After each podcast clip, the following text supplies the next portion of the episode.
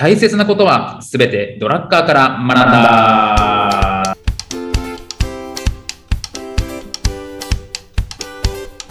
ということで、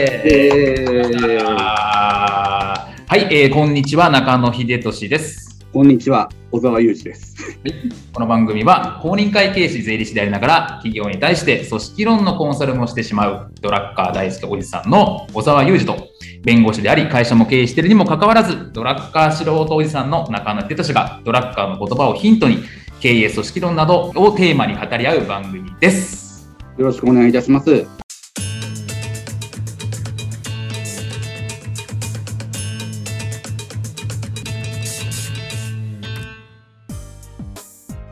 はい、ということでですね、今日もやってまいりましょうというところなんですけれども、えまあそろそろですね、ネタもなくなってきたので、番外編でも撮ろうじゃないかじゃあなくなったって、そんな簡単にあの公開しちゃっていいんですか？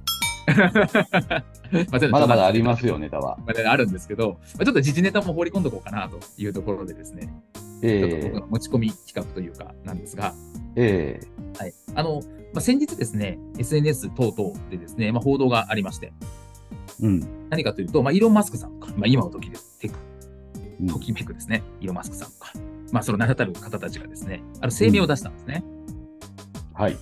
はい、で、どういう声明かというと、まあ、簡単に言うと、もう AI の進化がやべえから、6ヶ月間ですね、開発を停止しないかと、えという声明を出したんですね。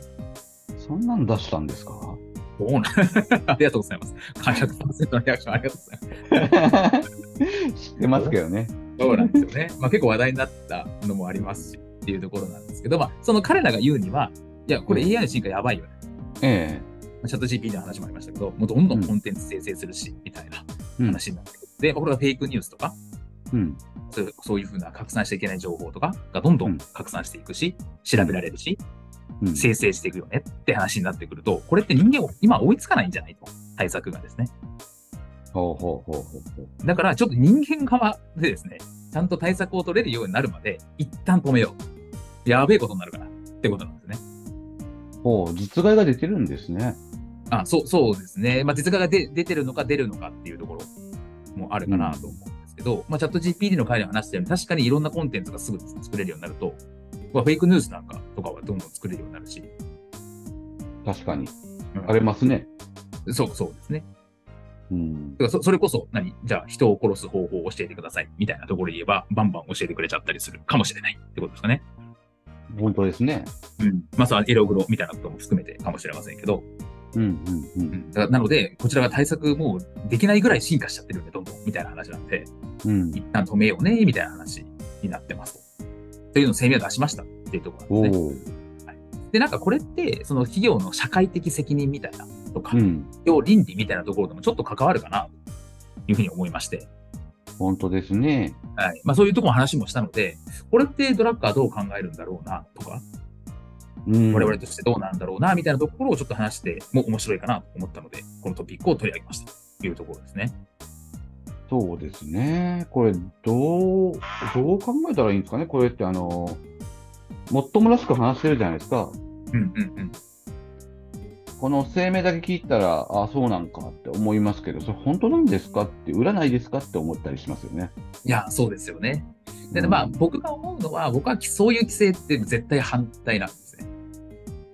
そうなんですか。技術を止めるっていう方向の規制は、もう何があっても僕は反対な派でして。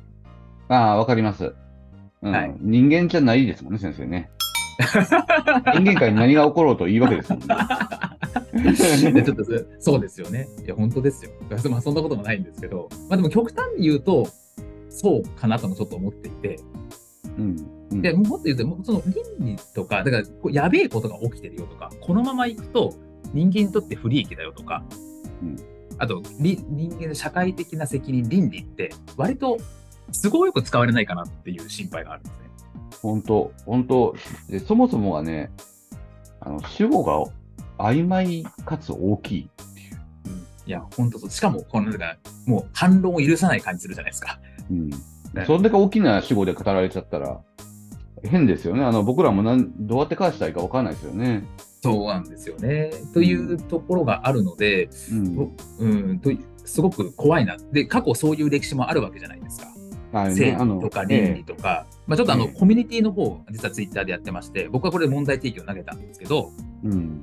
まさにその、ただナチス政権下のうん。時で、ナチス政権下なんていうのはユダヤ人を虐殺することは正義だったわけですね。社会倫理だったわけじゃないですか。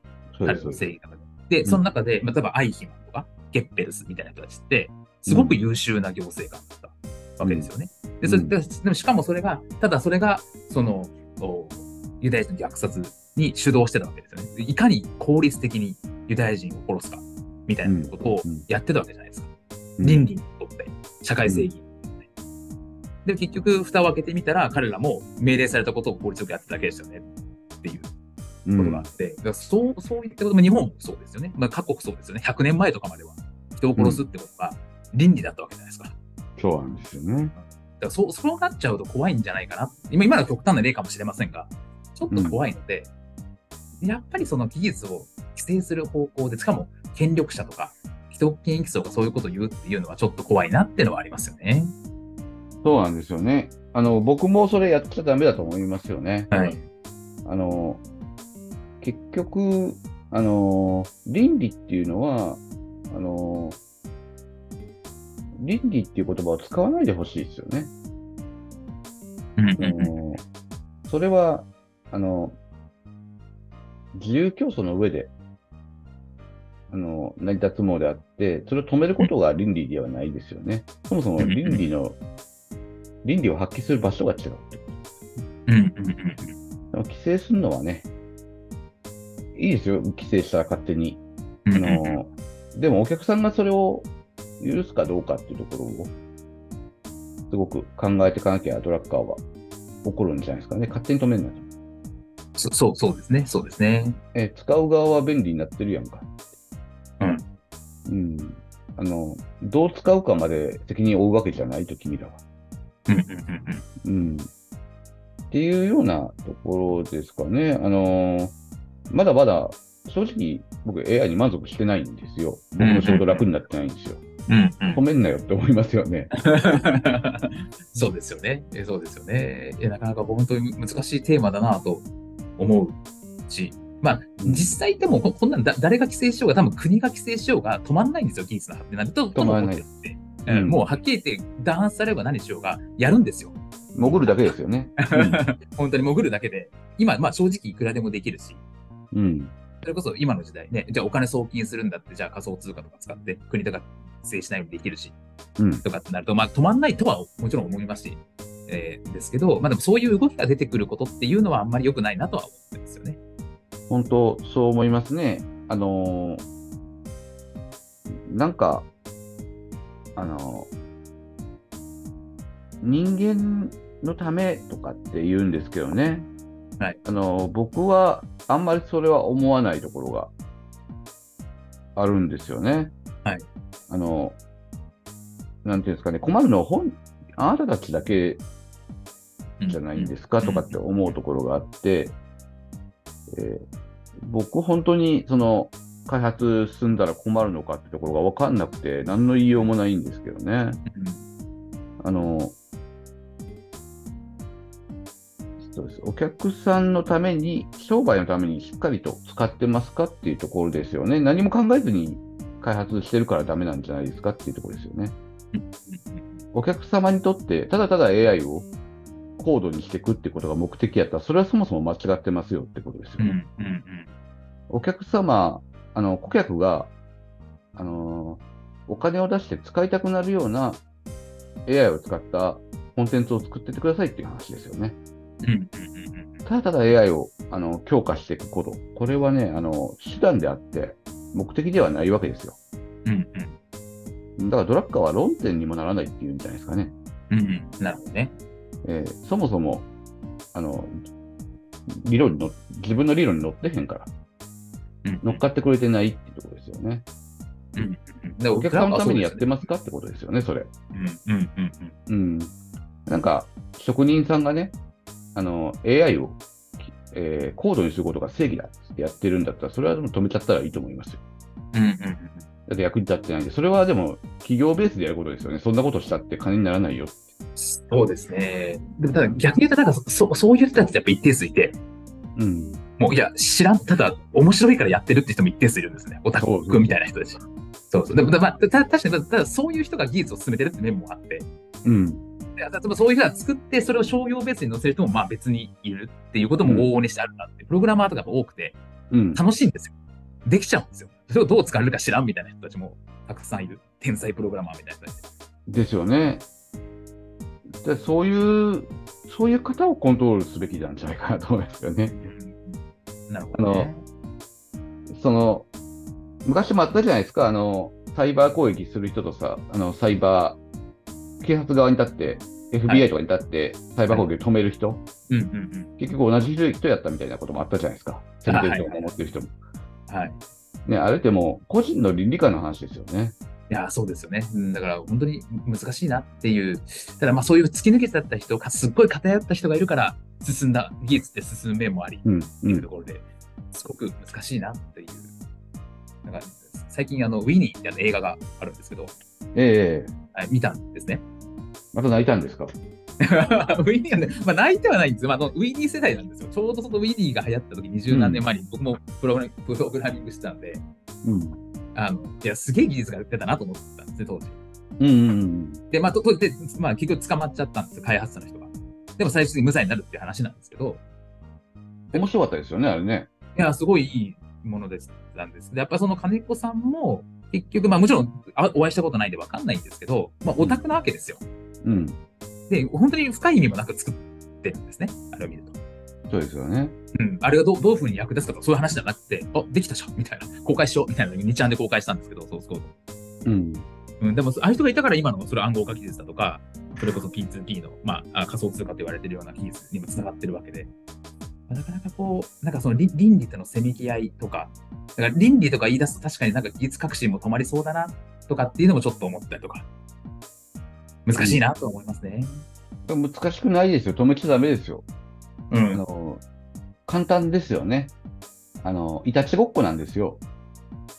結局ってあの、あの、攻める人もいれば守る人もいて、あの、そうやってあの、なんか AI が暴走したその暴走を止めるようなこともやるわけじゃないですか。うんうんそうやって発展していくわけじゃないですか。うん。うんうん。止めたからって終わるわけじゃないんですよね。そうですね、そうですね。え早く対策、あの、問題を起こして、問題が起きたときに、それを、問題を潰す対策を取るのは、リアルタイムでやっていくべきで、対策を考える時間が欲しいんじゃなくて、あの、対策を練る、そのマニアックな人、一緒に走らせなきゃダメですよね。うん、そうですね。それそれこそ、まあ、まあマネジメントなのかもしれないですね。そうなんですよ。止めちゃダメですよね。未来を止めちゃダメですよね。イノベーションでも何でもないですよね。規制入れるなんて。いや、本当そう思います。本当そう思いますし。ただまあ、そその段階で確かに痛みが出ると思ってるんですね。それはフェイクニュース出るかもしれないし、いろいろなところに出るんですけど、多分それを許容しながら、もうじ進化をさせていくしかないんだろうなっていう。そうそうそう。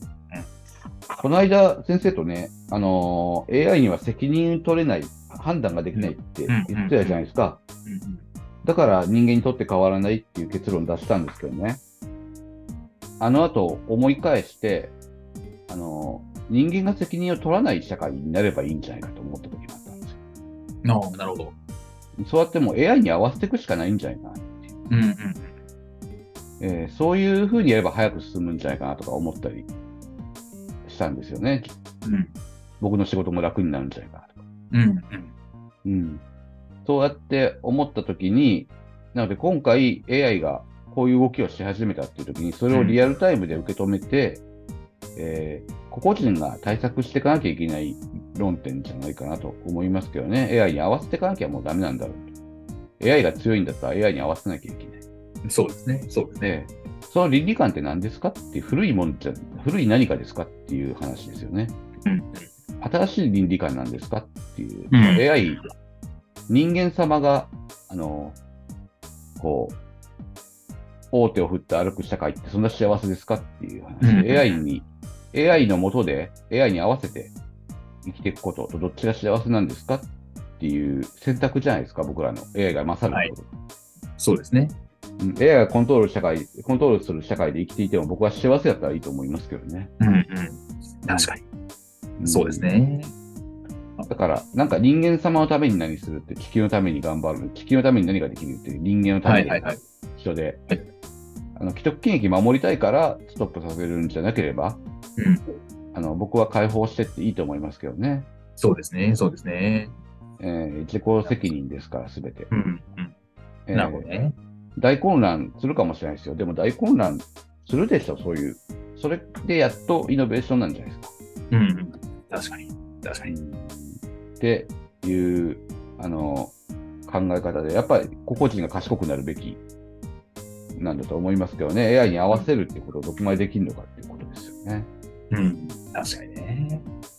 いや、なかなか面白い議論ができたんじゃないかなというふうに思っておりますが。そうなんですよ。はいなんか、でもあの、これ僕もニュース見てたらね、あの、人間並みの競争力持って、あの、労働がどうこうっていう議論もしなかったですか？その、労働者の仕事を奪うみたいな。